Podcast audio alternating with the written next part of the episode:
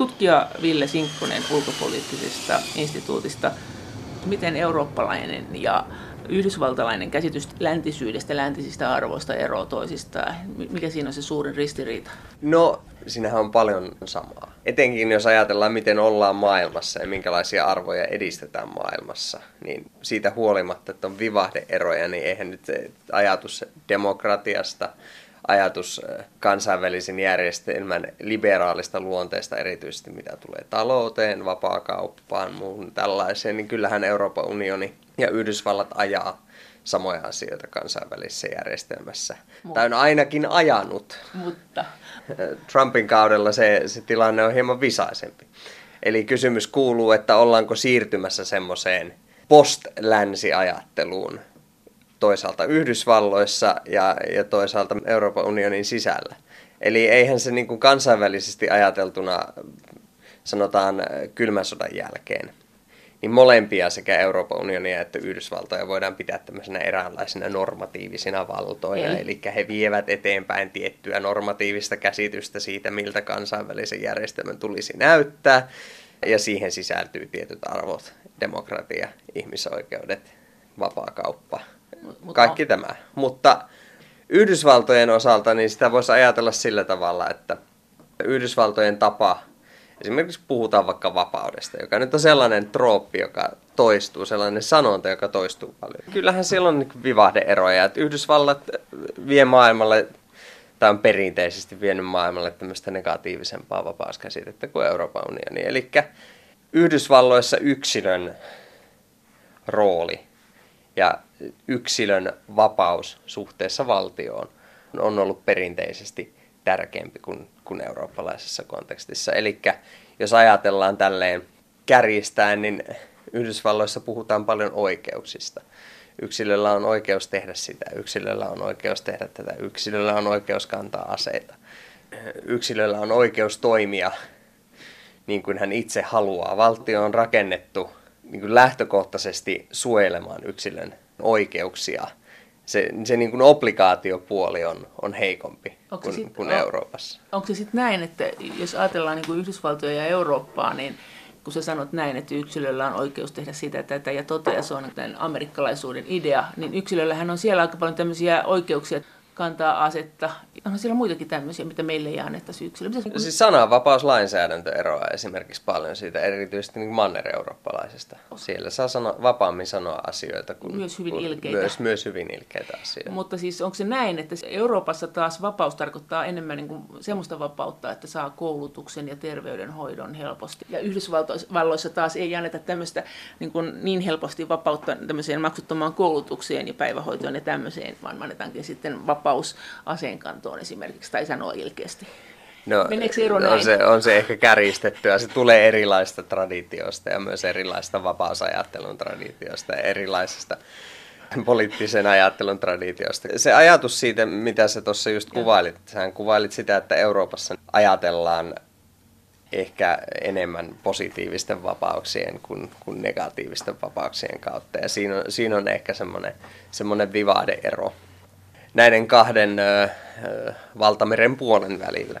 No entäs jos ajatellaan Yhdysvaltoja ihan tällä, miten kansalaiset suhtautuu valtioon, niin kyllähän se myös, jos mennään ihan standarditypioiden kautta, niin kyllähän se näyttäytyy tänne Eurooppaan usein silleesti, että, että siellä ei ole ehkä ihan vielä ohitettu sitä vaihetta, kun niin länttä valloitettiin. Että, että siellä ei olla ehkä niin tietoisia eikä niin sitoutuneita siihen, että että et, et maailma ei ole ääretön, vaan että me ollaan tämmöinen kansakunta ja yhteisö, jolla on niin yhteiset pelisäännöt. Siis Yhdysvalloissa on varmasti tietty ajattelumalli, joka juontaa juurensa siihen, siihen niin sanottuun frontier-myyttiin. Se on, se on tietysti hirveän, hirveän kärjistävä ja yleistävä ajatus, että se, että se pelkästään näin olisi. Että, että kyllähän Yhdysvalloissakin ollaan kriittisiä tämän heidän oman maanosan haltuun ottamisen suhteen tai sen, miten tämä koko prosessi tapahtui. Se voi nähdä myös niin kuin positiivisen kautta sen asian, että kyllähän sille niin kuin semmoinen niin kuin eteen, eteenpäin menemisen kulttuuri on erilainen kuin Euroopassa, väittäisin. Siis jos, jos nyt ajatellaan ihan vaan tätä tämmöistä niin kuin päivittäistä olemista, niin niin, niin niillä on monesti kova pöhinä päällä ja, ja ihmiset, ihmiset niin kuin pyrkii tosi vahvasti eteenpäin. Ja, ja, ja siinä on siis myös se niin kuin tietynlainen positiivinen aspekti, joka myös liittyy tähän Frontier-myyttiin. Juteltiin puhelimessa, niin se osin johtuu myös tämmöinen eteenpäin pyrkiminen ja se, että siellä muutellaan pitkin Yhdysvaltoja helpommin, niin se johtuu siitä aika niukasta sosiaaliturvasta, että siellä on pakko. Se johtuu myös siitä, se on ihan totta. No miten se Euroopan ja EU-alueen ja Yhdysvaltain keskinäiseen ymmärrykseen sitten, miten siinä, mitä siinä tapahtuu? Me aina puhutaan, että meillä on tämmöinen läntinen arvoyhteisö, mutta ei ne ole samanlaiset. Mitäs kismaa siinä on? Se on monisyinen ja, monisyinen ja visainen kysymys. Et musta tuntuu, että se kuitenkin sitten, jos ajatellaan niin kuin ulkopolitiikan kannalta tätä asiaa, että mennään toiselle abstraktiotasolle tässä, niin mä en ole täysin vakuuttunut, että se pääasiallinen väärinymmärrys tai joku voisi jopa sanoa transatlanttisen suhteen kriisit, mitä on koettu sanotaan vaikka kylmän sodan päättymisen jälkeen, että että ne ei välttämättä ole ollut järin arvopohjaisia kriisejä, vaan ne on ollut ehkä enemmän intressipohjaisia kriisejä. Eli Yhdysvallat globaalina toimijana, joka näkee kansainvälisen järjestelmän aika eri tavalla kuitenkin kuin Eurooppa, tai erityisesti eri tavalla kuin Euroopan unioni. Niin, mutta siinä on kuitenkin se, että Yhdysvalloilla on globaalit intressit, se on globaali toimija, ja sitten vielä kylmän sodan päättymisen jälkeen sillä oli vähän tämmöinen omnipotentti vaihe, eli se ajatus oli, että Yhdysvallat pystyy muokkaamaan maailmaa ja Yhdysvallat voi omalla toiminnallaan kääntää kansainvälisen järjestelmän toimintaperiaatteita tiettyyn suuntaan. Niin, ja... mitä se halusi sun mielestä? Se, haluja oli monia, mutta mikä No niitä haluja, haluja on tietysti monia ja myös perusteluja on monia. Bushin hallintohan esimerkiksi puhui tämmöisestä voimatasapainosta, joka olisi vapauden kannalta – toimiva. Eli ajatus nyt oli erityisesti Lähi-idässä, Pohjois-Afrikan alueella ja tuolla, että se lähti näistä demokraattisen rauhan ajatuksista. Eli mitä enemmän valtiot on demokraattisia, niin sitä rauhallisempi kansainvälinen järjestelmä, suhteellisen lineaarinen ajatus ja niin kuin eräänlainen tämmöinen järjestelmän rakennusprojektihan se oli. Mikä siinä oli se perussyy? Jos ajatellaan, että sosiaaliturva on siellä heikoissa kantimissa. Yhdysvalloissa, että siellä on paljon köyhyyttä, minkä takia sitten kuitenkin lähdetään niin kuin rauhoittamaan ja demokratisoimaan niin ihan meren taakse muita maan osia, vaikka omassakin olisi hoitamista. Että miten se, niin kuin se looginen kieppaus siinä tehtiin?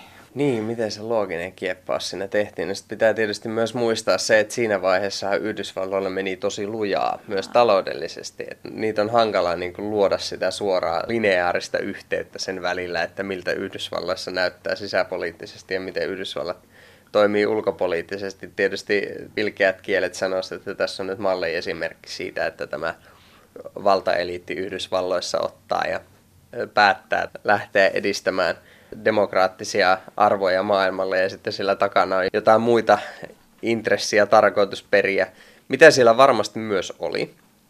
Mutta pointti on kuitenkin se, että siinä on myös se usko siitä, että se oma järjestelmä on ei pelkästään hyvä, vaan paras. Ja se lähtökohtahan niin kuin vaikka Bushin hallinnolla oli, oli varmasti, siellä oli se, sellaisia toimijoita, jotka niin vakaasti uskoi siihen, että nyt me on kohdattu tällainen tilanne, 9-11, terrori-iskut Yhdysvalloissa, kotimaassa, että ollaan vähän jollain tapaa jopa häveyksissä, niin kuin lost. Et, et mitä, mitä nyt pitää tehdä, miten tää, mitä on tehty väärin, mikä meidän toiminnassamme esimerkiksi sillä äh, lähi alueella on johtanut tähän. Ja, ja yksi diagnoosi nyt sattui olemaan se, että siellä ei ole tarpeeksi demokratiaa. Ja sitten lähdettiin regiimivaihtopolitiikalla. No, lähdettiin hallinnonvaihtopolitiikalla liikkeelle. Minkä takia sitten, kun sä sanot näin, että Yhdysvalloilla on tämmöinen kova tarve viedä omia arvojaan maailmalle myös pyssyillä, ja EUllakin on kovat tarve viedä arvojaan maailmalle, tosin mm, kehitysavun ja, ja kauppapolitiikan ilmeisesti välinein enemmän, niin mikä siinä on niissä ero niissä arvoissa, mitä ne vie? Niin. Ei ne ole samat. Ei ne ole, ei ne ole täysin samat, mutta se lähtökohtaisesti se ajatus siitä, että ne tulee sanotaan samasta arvopuusta, ne tulee, puhutaan, EUkin puhuu demokratiasta, puhuu vähän eri tavalla demokratiasta. Se on välikäsite. Mutta jos ajatellaan makrotasolla sitä, että mitä ne Yhdysvaltojen visiot esimerkiksi oli vaikka nyt Bushin kaudella suhteessa esimerkiksi Lähi-Itään, niin se on se käsitys siitä, että, että millä tavalla lukuun ottamatta, siis jos ei, ei puhuta Irakista, eikä puhuta vaikka nyt Afganistanista, joka löyhästi linkittyy lähi. Jos puhutaan näistä Yhdysvaltojen omista liittolaisista esimerkiksi sillä alueella, vaikka nyt Egyptistä, niin se ajatus oli, että, että markkinatalous se on se oikea tapa, jolla lähdetään liikkeelle. Siis nuoremman Bushin hallinto, hallinto ajatteli asian niin, että, että, että sinne pitää luoda mahdollisuudet ihmisten yrittää ja toimia, ja sitten se niinku rakentuu sitä kautta se no, demokratia. Et siinä on niinku taas tällainen tietynlainen vivahdeero siihen, että jos Euroopan unioni lähtee viemään jotain tietynlaista sosiaalista mallia maailmalle, kyllä siinä voi tietysti, mutta mä niin edelleen Sanoisin, että siitä huolimatta, että nämä arvot voi erota poliittisen puheen tasolla, ne ei kuitenkaan hirveästi eroa. Tutkija Ville Sinkkonen ulkopoliittisesta instituutista, kun sä sanot tällaisesti, että Yhdysvallat oli, vie sitä markkinataloutta, EU vie enemmän niin kuin demokratiaa. Se, on, se oli multa tietysti aikamoinen kärjistys oli, sinänsä. Joo, mutta... mutta puhuuko Yhdysvallat mm. demokratiasta kuinka paljon?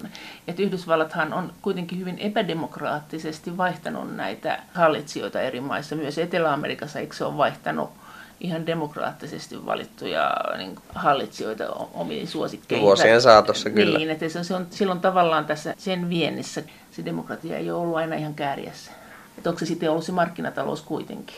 No, sanotaan, että kylmän sodan aikaan se tietysti perustui myös hyvin paljon tähän ajatukseen siitä, että pitää padota kommunismin nousua, erityisesti siellä latinalaisessa Amerikassa, että että kyllähän ne, siis eihän ole, väitän, että ei ole olemassa puhtaasti arvopohjaista ulkopolitiikkaa, eikä ole olemassa puhtaasti intressipohjaista ulkopolitiikkaa, vaan ne kaksi sekoittuu väkisin toisiinsa. Kysymys on sitten taas tietysti siitä, että milloin ne sekoittuu ja millä tavalla ne sekoittuu. Mutta se on niin kuin päin, et ei, ei niin kuin täysin altruistista ulkopoliittista toimintaa, se, toimintaa, sellaista ulkopoliittista toimintaa, missä niin kuin ihan oikeasti mentäisiin pelkästään arvot edellä, niin, niin mun mielestä niin kun tutkijan pitää suhtautua sellaisiin ajatuksiin melkoisen skeptisesti, että, että näin olisi.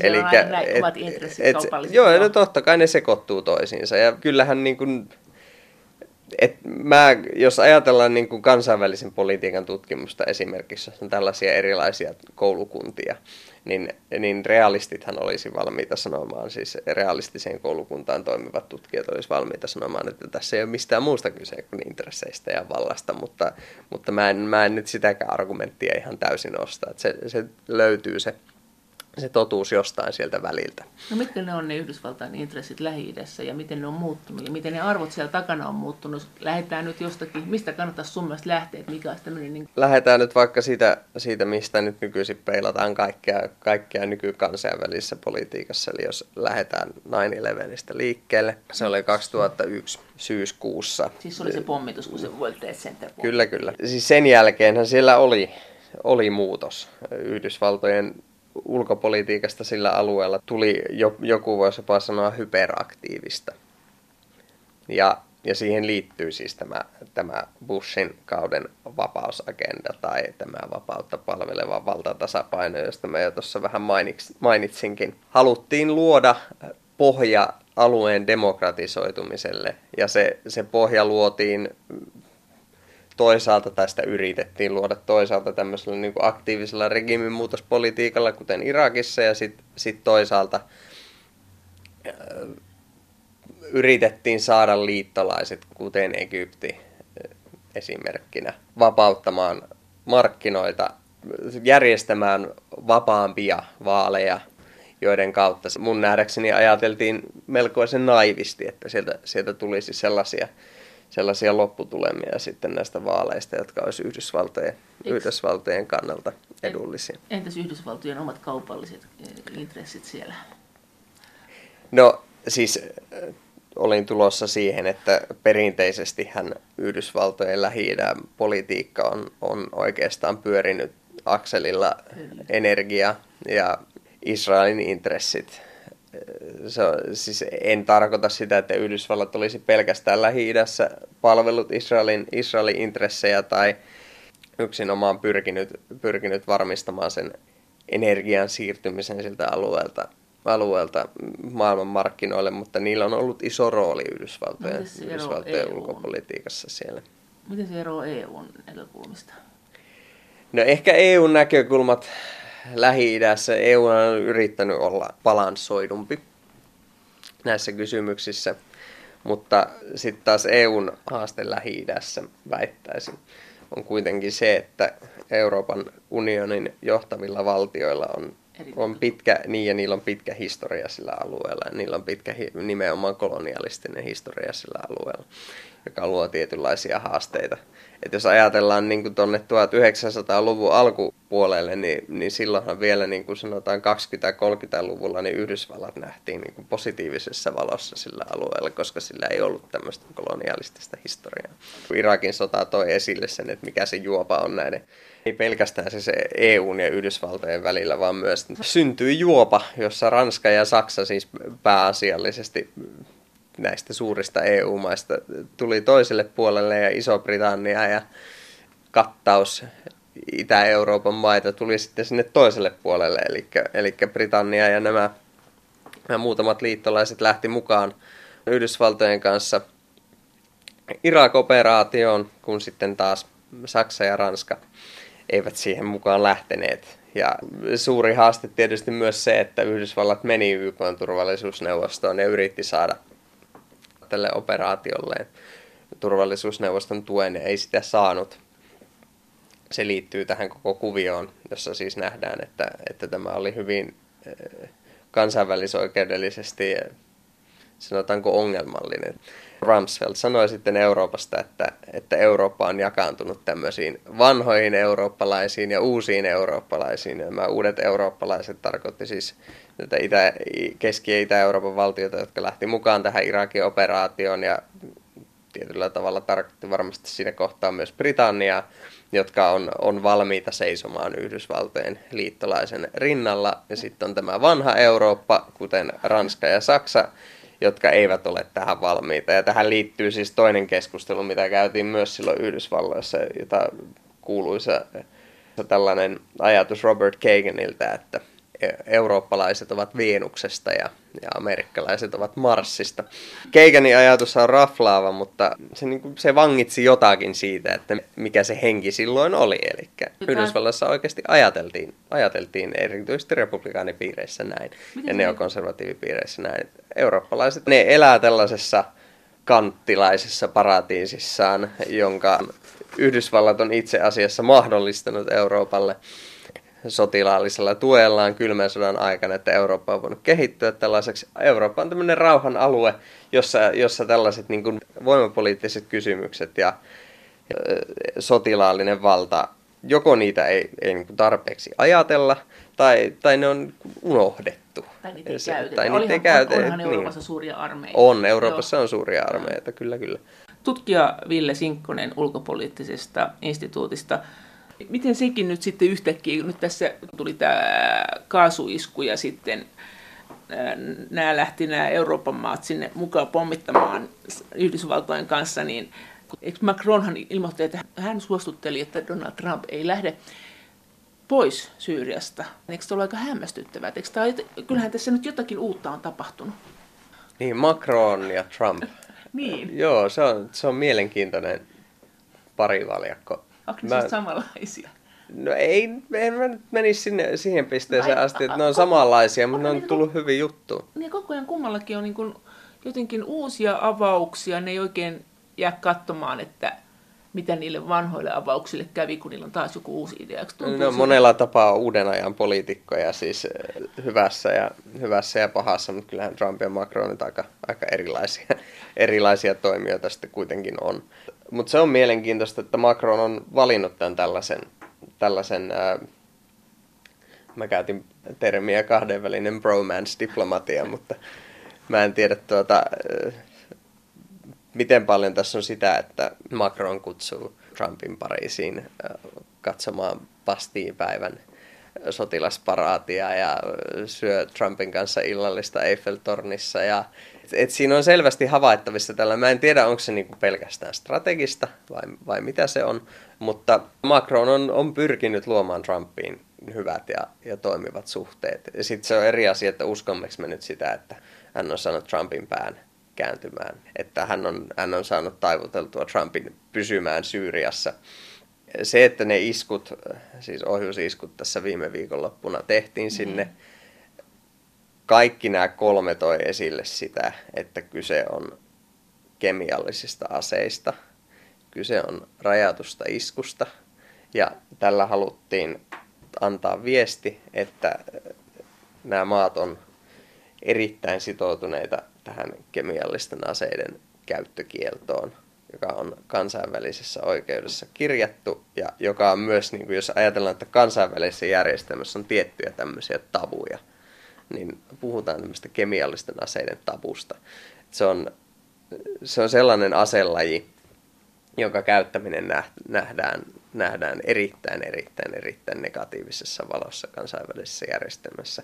Ja nämä kaikki kolme valtiota, jotka tuon iskun teki, eli Yhdysvallat, Britannia ja Ranska, toi vahvasti esille sitä, että tässä on nyt kyse kemiallista aseista. Tässä ei ole kyse esimerkiksi regiimivaihtopolitiikasta. Se on mun mielestä erittäin relevantti pointti, mitä tulee tähän niin kuin koko Syyria-kuvioon.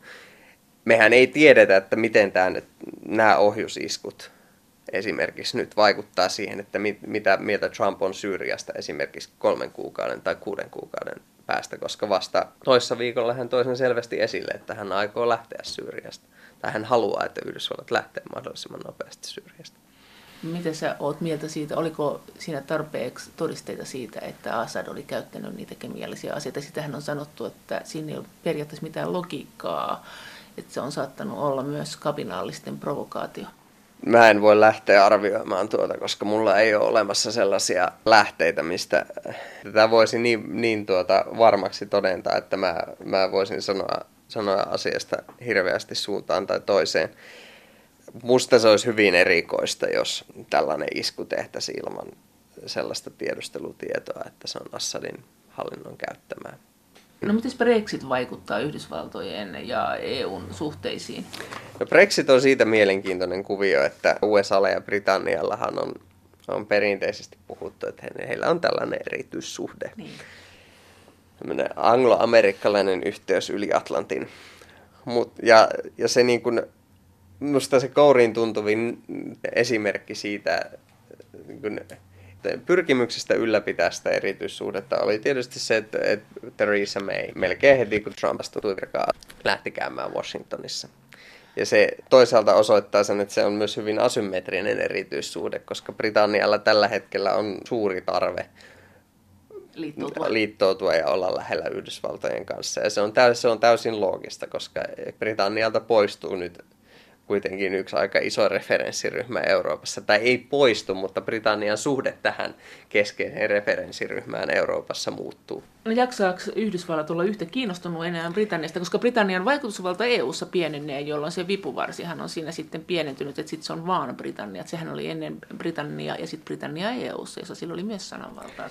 Joo, siis mä näkisin tämän niin kuin pitkässä juoksussa niin, siis nyt ei puhuta Trumpin kahdesta. Trumphan kannatti Brexit ja Trumpin mielestä Brexit oli hyvä idea. Trumphan jopa ennen itse asiassa kyllä ennen virkaa astumista, mutta hän puhui siitä, että muidenkin EU-valtioiden kannattaisi miettiä tällaista vaihtoehtoa, eh, mihin Britannia on päätynyt. Eli siinä mielessä niin kuin, niin kuin Trumpin kaudella monet kansainvälisen yhteistyön ilmentymismuodot on, on kysymysmerkkejä. Niin siinä mielessähän tämä Britannian äh, Brexit-tilanne, joka on niin kuin yksi kysymysmerkki siihen kysymysmerkkien perään, niin, niin ehkä tässä nyt niin kuin Trumpin kauden aikana ei saada niin kuin semmoista, semmoista kauhean selkeää kuvaa siihen, siitä, että mihin suuntaan tämä erityissuhde Britannian ja, ja tuota, Yhdysvaltojen välillä on, on kehittymässä. Mutta pitkässä juoksussa USAhan on vaikea tehdä Britannian kanssa tällä hetkellä pitkän tähtäimen suunnitelmia, koska Britannian Brexit-ehdot ei ole selvät. USAlla ei edelleenkään ole selvää esimerkiksi se, että jos Britannian kanssa ryhtyy nyt neuvottelemaan vapaakauppasopimusta, jos ryhtyisi neuvottelemaan vapaakauppasopimusta ennen kuin Brexit-ehdot on selvät, niin, niin eihän, eihän Yhdysvallat tiedä periaatteessa mitä he saa. Et saako he niin kuin tekemällä kauppaa Britannian kanssa, esimerkiksi tekemällä niin kuin vapaata kauppaa Britannian kanssa, niin saako he tuotteensa sitten, sitten EU-markkinoille Britannian kautta. Mikä se suhde tulee olemaan. Et sitä, sitähän Yhdysvallat ei tiedä vielä. Mutta on... Ja se, se niin kuin luo, luo tähän niin kuin lisää kysymysmerkkejä. Ja sitten sit, kuten sanoit tuossa, niin se, että Britannia joutuu EUn ulkopuolelle, niin se ei enää istu niissä tärkeimmissä pöydissä Euroopassa. Ja, ja se on itse asiassa, niin kuin, se näyttäytyy monella tapaa niin kuin vähemmän houkuttelevana liittolaisena, siis jos puhutaan pitkässä juoksussa. Mutta onko se sitten niin, että jos Trump on kuitenkin sitä mieltä, että tämä oli hyvä idea, tämä Brexit, niin nyt siinä olisi tuhannen taalan paikka Britannialla yrittää tehdä nämä kaikki kauppasopimukset niin kauan kuin Trump on vallassa, joka on jollain lailla kuitenkin liputtanut heidän ratkaisujensa puolesta. Onko Trump erityisen Britannian myönteinen vai oliko tämä nyt vaan tämmöinen heitto, että kivaa, Brexit on jännä juttu asia? Mä en itsessään, itsessään ole analysoinut sitä hirveästi, että miten Britannian myönteinen tai tai ei Britannian myönteinen Trump on. Trump ei ehkä, mä tiedän, voi tietysti olla, että, että hänellä on jonkunlainen pehmeä paikka sydämessä Britannialle. Se jää varmasti nähtäväksi. Itse asiassa tehdään tässä tämmöinen pieni mutka. Et, et, mä olisin valmis väittämään, että Trumpin kaudella tämmöinen niin johtajien välinen diplomatia että, ja, ja bilateraalisuhteet muutenkin on, on ehkä tärkeimmässä roolissa kuin mitä ne esimerkiksi oli, oli Obaman kaudella, koska Trump on, Trump on sellainen henkilö, joka selvästi haluaa, haluaa käydä tämmöisiä kahdenkeskisiä neuvotteluja. Hän ei ole kauhean kotonaan tämmöisissä isoissa monenvälisissä konferensseissa ja kokouksissa.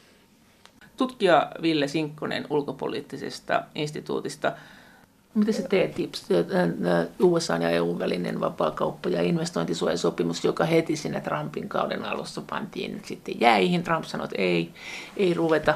Se on ollut iso ponnistus, se on ollut iso keskustelu. Saattaako Trump pyörtää mielipiteensä tai että kuinka iso juttu tämä on. Siitä on kuitenkin toisenaan sanottu, että se on siellä jäissä, että sitten kun Yhdysvalloissa hallinto muuttuu, niin kaivetaan se taas esiin tai jotain. Niin, tätähän esimerkiksi tuossa New York Timesissa oli joskus syksyllä saksalaiset ulkopoliittiset ajattelijat kirjoitteli tämmöisen mielipidekirjoituksen. Se, se julkaistiin saksalaisessa lehdessä ja New York Timesissa yhtä aikaa. Ja siellä oli nimenomaan pointtina tämä, että Trumpin kanssa pitää tehdä tämmöisiä yksittäisiä sektorikohtaisia diilejä. Trump, eikö, Trump tykkää eikö tehdä diilejä. Eikö TTIP no, no tuota, TTIP on aika laaja ja iso kokonaisuus. Ja mä luulen, että se ajatus siitä, että se on jos nyt ei syvää jäässä, niin sitten se on siinä niin kuin, kuin jääkaappipakastimessa. Tai semmoisessa niin kuin vanha, vanhassa jääkaapissa on se pakastelokero, missä ei kuitenkaan pysy niin kuin hirveän pitkään pakasteet hyvänä. Niin ehkä, ehkä se on sitten siellä. Koska, koska siinä on olemassa isoja riskejä, että jos se ruvetaan laittamaan paljon poliittisia paukkuja siihen TTIP-prosessiin Trumpin kanssa, ja kun Trumpista kuitenkin tiedetään se, että hän ei välttämättä ole niin kuin maailman johdonmukaisin neuvottelija tämmöisissä tilanteissa. Ja, et, et se riski on olemassa, että jos sitä ruvetaan sitä prosessia viemään tosi voimallisesti Trumpin kaudella eteenpäin, että sitten tuleekin, että no ei tämä olekaan hyvä diili ja ei tämä voikaan mennä näin ja ei tämä voikaan mennä näin. Ja sitten voi olla, että päädytään niin kuin huonompaan paikkaan jos se kariutuu uudestaan, siis Trumpin kaudella se neuvottelu, kuin mitä ollaan tällä hetkellä, jossa kuitenkin niin kuin se, se prosessi on saatu, saatettu tiettyyn pisteeseen asti ja, ja kai se toive sitten on, että sitä voidaan lähteä sulattamaan jossain kattilassa, kunhan, kunhan Trumpille tulee seuraaja. Ja sitten tietysti tullaan siihen kysymykseen, että onko tässä, puhutaanko tässä nyt neljästä vai kahdeksasta vuodesta. Mutta kysymys on myös siitä, että koko TTIPin suhteenhan oli aika monet kuitenkin sitä mieltä, että et voi hyvin olla, että se ei koko laajuudessaan muutenkaan ikinä toteutuisi. Mm. Et e, maatalouttahan ei päästy edes kunnolla aloittamaan, tai mm. pääsinkö ollenkaan. Et, että siitä tulee, ei tullut tosiaan niin kun takkia, tuli kukkaro. Että sitten tulee joku pieni sopimus ja sitten sit kutsutaan TTIPiksi ja sitten ehkä ruvetaan tekemään jotain muuta sopimusta. Että näinhän olisi voinut käydä ilman Trumpiakin, että ongelmia oli. Toki olisi voinut käydä ja siis TTIP ei ole Euroopassa mikään järin suosittu sopimus. Niin. Et, et se, on, se on nähtävä erityisesti Euroopassa siis julkinen mielipide on sitä vastaan. Eli sen nimi pitäisi ehkä vaihtaa ja sitten se pitäisi palastella, jos sen haluaa saada läpi. Niin, no tämähän on, tämähän on vanha, vanha tuota, tunnettu strategia, mitä on harrastettu ennenkin erinäisissä sopimuksissa. Tulee eräs Lissabonin sopimus esimerkiksi mieleen tässä, että et, et eihän, et se, se on varmasti ihan totta, että jollain tavallahan se, sitä pitää muuttaa ja sitä pitää myös muuttaa ajan hengen mukaiseksi, että eihän se Yhdysvalloissa tällä hetkellä – No, mä luulen, että Euroopan unionin kannattaa, kannattaa nyt kuitenkin odottaa ja katsoa, että mitä tapahtuu noilla muilla rintamilla, mitä tapahtuu esimerkiksi naftalle. Juu. Se varmaan kertoo ja. aika paljon siitä, että mitä tämän hallinnon kanssa kannattaa lähteä neuvottelemaan. Tässä, tässä on tämmöinen tietynlainen odottamisen aikakausi näissä transatlanttisissa suhteissa. Et tietyillä, niin. niin, että tietyillä sektoreilla tehdään yhteistyötä ja yhteistyö vahvistuu. Yksi niistä on puolustuspolitiikka, huolimatta siitä, että Trump kritisoi NATOa vanhakantaiseksi ja häneltä meni puoli vuotta siihen, että hän sai sanottua, että, että USA seisoo artikla vitosen takana edelleen ja on, on valmis puolustamaan eurooppalaisia liittolaisia aggression sattuessa. Et, et kyllähän, kyllähän niin kuin, mutta sillä saralla siitä huolimatta Yhdysvallat panostaa, panostaa entistä enemmän, enemmän kuin Obaman kaudella Euroopan puolustukseen. Ja, ja sit, no, ainakin jos on uskominen, uskominen tuota, tätä European Reassurance vai European Deterrence Initiativein lukuja, niin se panostus on kasvamaan päin.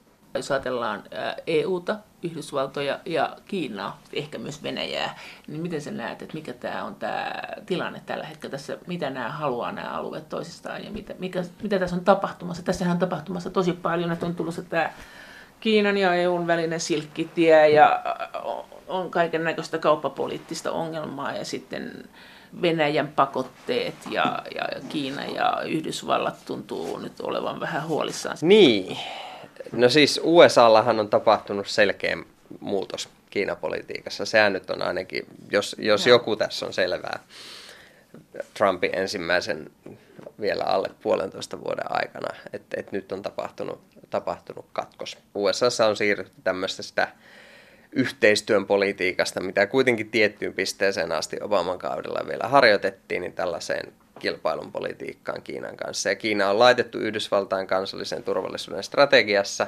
joka julkaistiin tässä joulukuulla 2017, niin samaan, samaan laariin niin sanotusti Venäjän kanssa tämmöisenä revisionistisena kansainvälistä järjestelmää haastavana toimijana.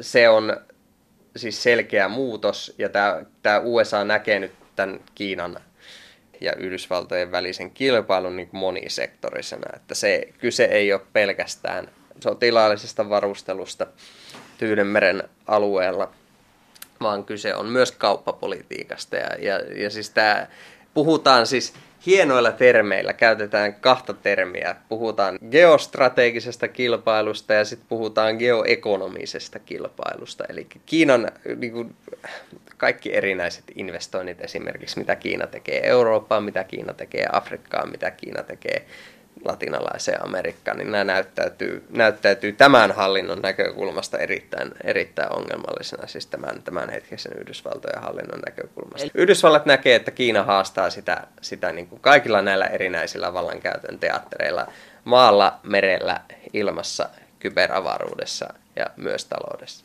Tämä Trumpin ajatus, kun hän äh, pääsi valtaan, nämä hänen sloganinsa, niin onko ne muuttanut muotoonsa, tai onko niiden tulkinta muuttunut tässä Trumpin aikana, että Amerikka ensin ja Amerikka pitäisi tulla jälleen suureksi? Niin no se nyt on sinänsä jo visainen kysymys, että mitä ne piti silloin sisällään, niin. koska nehän ei ollut järin koherentteja, koherentteja kokonaisuuksia, ne, ne Make America Great Again ja America First musta se on mielenkiintoinen juttu, että nehän ei oikeastaan niin kuin kauhean hyvin istu, istu yhteen, etenkin jos niitä vähänkin katellaan tälleen kansainvälisemmällä äh, tarkastelulla. Että se, niin kuin se Amerikka, Amerikka ensin, niin silloin kaikuja tästä niin kuin 30-40-lukujen lukujen tämmöistä isolaationistisesta ajattelusta, niin kuin vastustettiin Yhdysvaltojen liittymistä toiseen maailmansotaan. Se on itse asiassa tosi ikäviä, Hetkinen, ikäviä tuota, kaikuja. Niin se on se, että tää- me emme lähde muille mantereille. Heillähän oli pitkän aikaa se oppi ja sitten yhtäkkiä he lähtikin ihan joka suuntaan. Niin, Kyllä, kyllä. Tuota, Mutta se on, se on yksi, yksi tämä niin kuin, se nyt äh, Charles Lindberghin äh, No. tyyppisiä, tyyppisiä kaikuja. Ja, ja tuota, Trump nyt otti sitten tämän America Firstin käyttöön. Ja, ja se niin kuin indikoisi, että me vetäydytään jollain tavalla maailmasta. No sitten taas se suuruus on kuitenkin statuskysymys. Mä väittäisin, että sillä suuruudella, siis Make America Great Again, sillä on tietysti semmoinen sisäpoliittinen aspekti. Eli joku suuri Amerikka on menetetty ja se pitää nyt sitten rakentaa uudestaan. Ja Trump on se oikea henkilö rakentamaan sitä uudestaan ja se tietysti tarkoittaa, tarkoittaa etenkin näille niin sanotun ruosten vyöhykkeen osavaltioille, jossa, jossa Trump nämä vaalit voitti. Siis näille se varmasti tarkoittaa sitä, että työpaikat tuodaan takaisin ja, ja eletään samanlaisessa maailmassa kuin elettiin vaikka 60-70-luvulla. Mutta sitten siinä on myös tämmöinen kansainvälispoliittinen aspekti, mä väittisin. Ja, ja kun suuruus on kuitenkin statusmäärä, jotta Amerikka voi olla suuri, sillä pitää olla joku tämmöinen ulkopoliittinen ulottuvuus. Ja se ajatus siitä, kun Trumpia kuitenkin, kun- hänen vaalikampanjansa seurasi, niin siinä on tämmöinen tietty vetäytymisaspekti, että USA vetäytyy tietyistä paikoista, mutta USA siitä huolimatta, että se vetäytyy, niin se rakentaa vah- vahvemman armeijan itselleen, että se pystyy puolustamaan itseään. Pointti on se, että jotta voi olla suuri ja jotta voi olla tämmöinen suurvallan status, siis se suuruus pitää hyväksyä muualla kansainvälisessä järjestelmässä. Ja mä oletan, että tämä niin trumpilainen politiikka, johon siis sisältyy tämä Amerikka ensin, me ensin ja amerikkalaisten intressien pohjalta muiden intressit kakkosena, niin, niin että se ei välttämättä tämän niin suuruuden rakentamisen kannalta ole paras mahdollinen ajatusmalli. Eli sitä mä tarkoitin sillä, että tässä on niin tietynlainen, tietynlainen jännite näiden välillä. Koska se, jotta on suurvalta, suurvalloilla on tiettyjä Velvoitteita. velvoitteita. Pitää antaa ja myös pitää muille. antaa myös muille. Ja, ja, pitää, ja Yhdysvaltojen suuruus, jos nyt uskotaan tiettyjä tutkijoita, niin on perustunut paljon siihen, että Yhdysvallat on myös ollut valmis antamaan, vaikka se on hyötynyt tosi paljon siitä niin sanotun ää, liberaalin kansainvälisen järjestelmän rakentumisesta, mikä alkoi silloin toisen maailmansodan jälkeen, niin Yhdysvallat on myös ollut valmiita antamaan muille Siinä on ollut se semmoinen aspekti, että Yhdysvallat on har- harrastanut tämmöistä strategista kärsivällisyyttä tai strategista varovaisuutta välillä. Että se ei ole kuitenkaan niin kuin ehkä ottanut kaikkea, minkä se olisi voinut ottaa. Mutta tuolla logiikalla, kun sä sanot, että nämä on hirveän väljiä käsitteitä, ne on niin väliä, että me ei edes tiedetä, miten siellä tulkinta on muuttunut tässä Trumpin aikana ilmeisesti kovinkaan paljon, mm. niin tuolla, tuolla äh, logiikallahan EUlla on ihan sama idea. Me tehdään Euroopasta suuri jälleen, kun olemme nämä pikkuvaltiot yhdessä, kun nämä muut valtiot tässä nyt kasvavat, kuten Kiinakin, ja niiden vaikutusvalta kasvaa, ja sitten EU ensin, meidän arvomme ovat parhaita, ja me viemme niitä muualle. Ja nythän ihan selvästi tämmöistä protektionismia on ilmassa, niin eihän hirveästi, jos ruvetaan väljästi tulkitsemaan näitä, niin ei näe hirveästi eroa. Niin eihän siis sinänsä tämmöiset niin kuin suuret rakennusprojektit, jos sitä sillä, sillä tavalla ajatellaan. No, se on. sitähän se Euroopan unioni on. Ja, ja tuota, tehdään, tehdään Euroopasta jälleen suurin. Tämä on siis ihan mielenkiintoinen, mielenkiintoinen ajatusleikki, että mitä niin kuin Euroopan suuruus tehdään Euroopasta jälleen suuri. Oliko se kuitenkaan sitä, että tehdään Euroopasta Eikö jälleen näin, suuri, että- vai eikö se- oliko se, eikö se- oliko eikö se se- enemmän sitä, että tehdään, tehdään Euroopasta sellainen, että täällä ei enää sodittaisi, ja tehdään Euroopasta sellainen, että meidän menneisyytemme ei olisi meidän tulevaisuutemme. Eikö yksi logiikka on aika isosti ollut tämä kauppapolitiikka, että meidän on oltava yhdessä, että me oltaisiin suuria. Että jos me oltaisiin pieniä, niin me ei pärjää. No toki se logiikka siinä on siis tämmöinen, tämmöinen niin resurssien yhteen saattaminen, jotta pystytään toimimaan kansainvälisessä Plus se kaupassa globaalisti ja varmasti myös se vaikutusvalta, mutta se on erilaista, koska se Trumpilainen, Trumpilainen tehdään Amerikka, Amerikasta suuri ajattelu, niin se kumpuaa kuitenkin erilaisesta traditiosta kuin Euroopassa. Et Euroopassahan tässä on kuitenkin, kuitenkin niin kuin lähtökohtaisesti integraatiossa väittäisin ollut kyse siitä, että, että me on koettu tällä, tässä maaosassa aikamoisia, aikamoisia aikoja kahden entäs- maailmansodan muodossa ja, ja se on, se on niin kuin kuitenkin lähtökohtaisesti ajatus, että et, et silloin, se on niin kuin selkeä rauhan ajatus taustalla, kun niitä ruvettiin niitä resursseja yhdistämään. Ehkä se, niin kuin se suuruusaspekti, ok, se on, se on myös siellä, mutta tässä on niin kuin tosi vahva tämmöinen omaa menneisyyttä pakeneminen, mikä, mikä EU liittyy. Ja mä, mä en tiedä niin kuin tässä Trumpin Make America Great Again jutussa, että onko se enemmän niin kuin sitä oman menneisyyden palauttamista. Tutkija Ville Sinkkonen ulkopoliittisesta instituutista Sanoisin vielä tuosta Amerikan, Yhdysvaltain tai EU-kehityksestä, että miten nämä, kehi- miten nämä kehityskulut vaikuttaa toisiinsa. No siis jos mietitään, mihin suuntaan se USA voisi niin kuin kehittyä no. tai todennäköisimmin ehkä kehittyy ja miten se sitten reflektoituu kansainvälisessä politiikassa, niin varmaan se Yhdysvaltojen johtajuusasema, johon kansainvälisessä järjestelmässä ollaan totuttu hyvässä ja pahassa viimeisten vuosikymmenten aikana, niin se, se tulee muuttamaan muotoaan. Ja se, se johtuu osittain siitä, että Yhdysvalloissa tällä hetkellä yleinen mielipide sen kansainvälisen järjestelmän johtoroolin suhteen on aika jakautunut. Se on about 50-50. Mutta se siis tarkoittaa myös sitä, että siellä on paljon vastustusta sille, että Yhdysvalloilla on tämmöinen rooli maailmassa, missä se toimii erinäisillä, erinäisillä teattereilla, jopa niin kuin sotilaallisesti. Ja sen, sen, niin kuin sen roolin jatkuvuus ainakin nykyisessä laajuudessaan niin varmaan jossain vaiheessa, jossain vaiheessa tapahtuu jotain ja sitten sit tulee jonkun sorttinen vetäytyminen. Et, et se on sellainen oikeasti niin kuin relevantti muutos, mihin ehkä Euroopan kannattaa olla valmis, koska se liittyy myös näihin, mistä mä puhuin aiemmin, eli se valtasiirtymä. Kiina on ehkä se, jos puhutaan niin kuin siitä niin kuin perinteisesti siinä valtasiirtymäajatuksessa, niin, niin Kiina on niin kuin se nouseva, nouseva valtio tällä hetkellä. Intia jossain vaiheessa nousee, että se painopiste siirtyy Aasiaan. Obama teki jo sitä. Obamalla oli tämä siirtymä Aasiaan politiikka. Ja, ja se itse asiassa vähän ahdisti eurooppalaisia koska sehän kuulostaa siltä, että jos no jostain te siirrytte sinne Aasiaan, Joo. siirryttekö te täältä? Et se on sellainen asia, mihin Eurooppa varmasti joutuu jossain vaiheessa niin kuin enemmän ja enemmän tottumaan, että, että Aasian relevanssi kasvaa, niin se de facto tarkoittaa sitä, että Euroopan relevanssi ja myös itse asiassa se lähi relevanssi vähenee.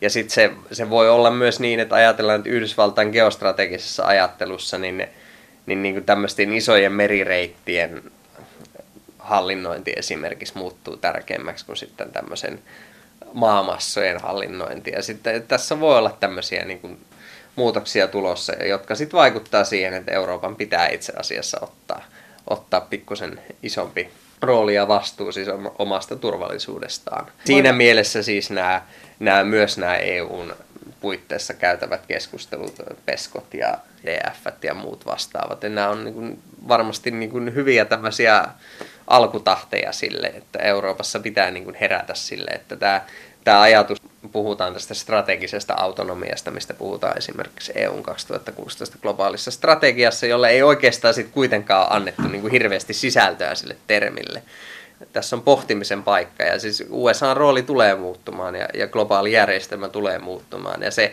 se, että miten nopeasti se tapahtuu, niin se on sitten kysymys erikseen. Että sehän niin kuin tutkijoiden piireissä on pitkään puhuttu siitä, että Kiina haastaa ja nyt kun sitten taas niin kuin jotkut tutkijat on sanonut, että, että, että nyt itse asiassa se, se suurempi haaste tälle Yhdysvaltojen hallinnoimalle, perinteisesti Yhdysvaltojen hallinnoimalle ei globaalille järjestelmälle, mutta tälle liberaalille no. kansainväliselle järjestelmälle, joka ei ole sama asia kuin globaali kansainvälinen järjestelmä tai globaali järjestelmä, niin että se haaste tulisi ulkopuolelta, että sieltä tulee joku haastaja, joka nousee perinteisesti niin kuin Kiina, mutta nyt se itse asiassa se haaste tulee myös sisältä. Ja nämä, nämä niin kuin erinäiset toiseen suuntaan vetävät voimat, mitä sekä Euroopassa että Yhdysvalloissa on niin kuin sisäpoliittisella kartalla, niin ne vaikuttaa myös siihen, että ne, ne niin kuin heikentää sisältäpäin sitä siis järjestelmää. No nationalismi on niistä yksi. Se ei ole pelkästään nationalismi, se on ylipäätään niin kuin tietyt haasteet, mitä liittyy globalisaatioon, mitkä tulee, siis, siis ne tulee ulkoon ne haasteet, mutta ne näkyy sisäpolitiikassa. Siis se ei ole pelkästään nationalismia, se on, niin kuin, se on kokonaisuus. Se luo semmoisen semmoisen käymistilan. Ja sitten musta niin kuin Euroopan pitää olla valmiita siihen. Se vaikuttaa siihen, miten Yhdysvallat suhteutuu maailmaan, ja se vaikuttaa siihen, mihin, miten Eurooppa, Eurooppa tulee tulevaisuudessa suhteutumaan maailmaan. Ja sitten palataan Trumpiin, summa summarum.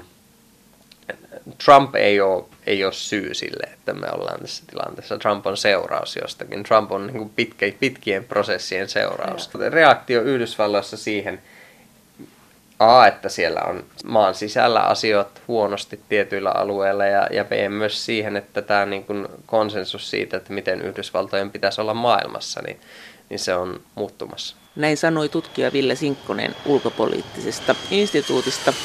Kiitos teille kaikista viesteistä ja EU-aiheisista kommenteista ja näkökulmista. Ja lisää viestejä voi lähettää esimerkiksi sähköpostiosoitteeseen maija.elonheimo.yle.fi. Ja sen lisäksi me voimme keskustella näistä asioista yhdessä Twitterissä.